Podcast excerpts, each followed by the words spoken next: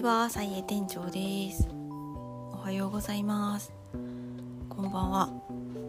えー今ゴールデンウィークのこれは後半というのでしょうかが始まっております。皆さん遊びに行っていますか？私はあのもうゴールデンウィークの遊びは終わり、今から普通にほぼ平日通り仕事をしていく感じになっていきます。まあでもちょっとこうスローペースでできそうなんで、まあ、こういう時にあの体調も整えながら自分のしたいことも少しこう織り交ぜてやっていこうかなと思っている感じです。で、えっと、ちょっと思い思いついたというかあのメモしておきたいなと思ったことを今日話していこうと思っています。えーまあ、今回ちょっと誰の何のことを言っているのかちょっと名前伏せようかなと思っているんですけど、まあ、これをゆるラジオを、まあ、よっぽどよく聞いてる人とかだったらもしかしてわかるのかもしれないんですけどなんかあの今途中になっているその途中なんですけどずっとこう進行し進行中でありずっとこう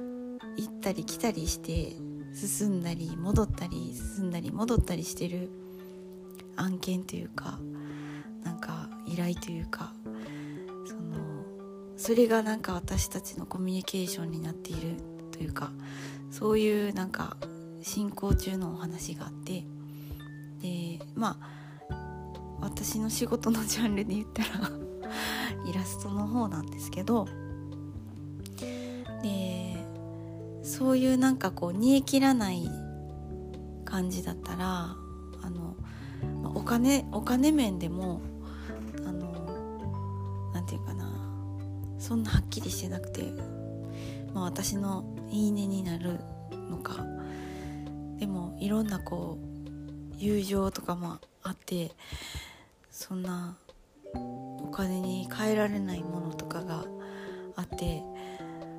難しいんですけど。でだから私もお金値段を決められないしそしてなんか納期も決まらんし。そういうなんかでも顔を合わせる機会があれば進んだちょっと進んだりそしてまたちょっと戻ったりそんな感じで本当のこうお仕事っていう意味ではありえへんぐらいなんか時間だけはめちゃくちゃかかってるみたいな感じになってるんですけども。でも結構ねなんかあのまあいろんなことを言ってくれるっていうかそれは面倒くさいって言えば面倒くさいんですけどもでももう違う考え方としてはすごいなんか私にすごいチャレンジさせてくるっていうか考えもうちょっとその考えを広げさせてくるっていうか私のその力量外のことを要求してくるっていうかそんな感じでだから普通に友達とかじゃなかったらそれは私の何て言うんですかね持っている技術外のことなんで難しいですって断るかもしれないしもしくはそんなあの未熟な技術でもよければでも値段はそんなだからといってめちゃくちゃ下げられないとかなんかそういう交渉とかはあるかもしれないんですけど今回なんか私が少し思ったのはなんかちょっとねやっぱりあのなんていうかな難しいこと言われた時に一応難色を示すんですよ私は。うん私それ得意じゃないからなみたいな今までそれちょっと考えてなかったですみたいなとか。だけどなんかこう粘り強くというか あの諦めずにというか模索してくる感じがあってででも本来そうかもしれんとも思うんですよね。自分が依頼しててやっぱ最高のものが欲しいじゃないですか。だからあの納期とか時間があるから適当なとこで手を打ってこれぐらいのところで収めましょうみたいになると思うんですけど納期もなくてあ納期と予算か。納期もなくて予算もこうぼやってしてる状態でそそうなってくると自分のこうイメージが固まる時があのきこう出来上がる時みたいな納期があったらもうそこまでに確実にねなんか形にしていかないとってあるじゃないですか。でそれがまあなくてずるずる悪い言い方をすればずるずるなんですけどで私はそそれでまあいくらでもネガティブに考えることはできるしでまあ気が重いといえば正直な話気が重いとこもあるんですよね。さっさと片付けたいみたいな風に急にすっきりさせたいって思ったりとかもするんですけどだけどまあそれはそこはちょっと友情っていうのもあってあのいやでもこれがなくなるのは寂しいのかなとか思ってみたりしててでふとその方のその言っている依頼してくれているその方の周りをちょっとこう引いてみた時に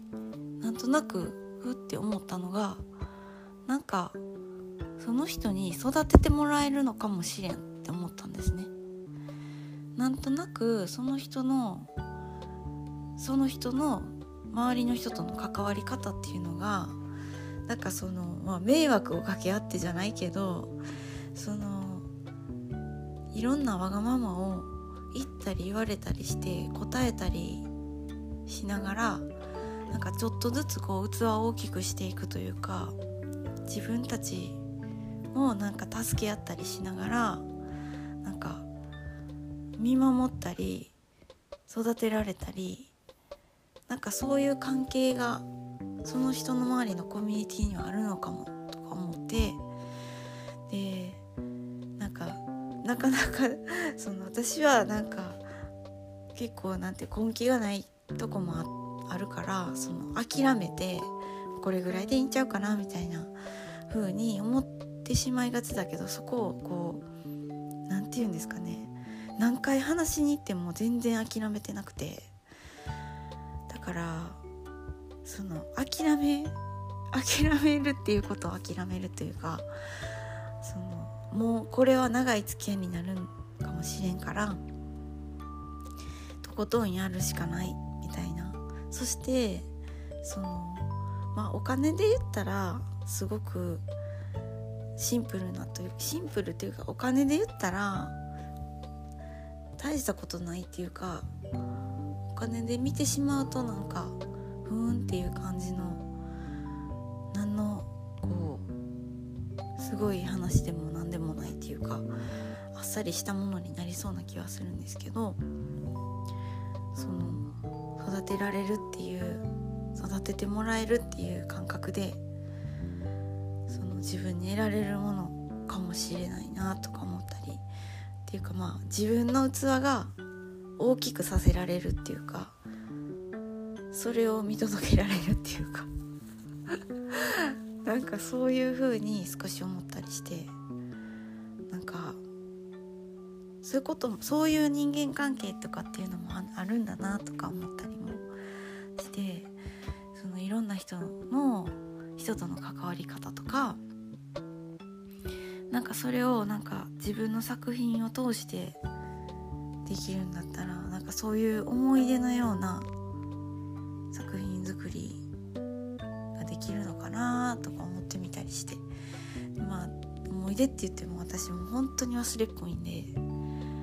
なんか忘れちゃうかもしれないんですけど。でもでもまあこうやって関わってやっていこうかなと思ったりしました。そしてなんかこのわがままを言われるっていうこと。で悪く言えばですよ。でも要求を示してくれるっていうのはすごくめちゃくちゃありがたいことでもあるなとか思ったんですよね。要求がないっていう場合もあるじゃないですか。任せるみたいな。に比べて要求があるって言って。なんかそれを私に示してくれるっていうのはなんかすごいありがたいし。っていう感じで思って、うん、じゃあよっしゃ。器大きくさせてもらおうかなこの機会に。みたいな風に感じました。ことでまた成長しちゃうかなみたいな。風に思ったりまして。でもきっとねその道は簡単じゃないっていうのはもう分かってるんですけどね。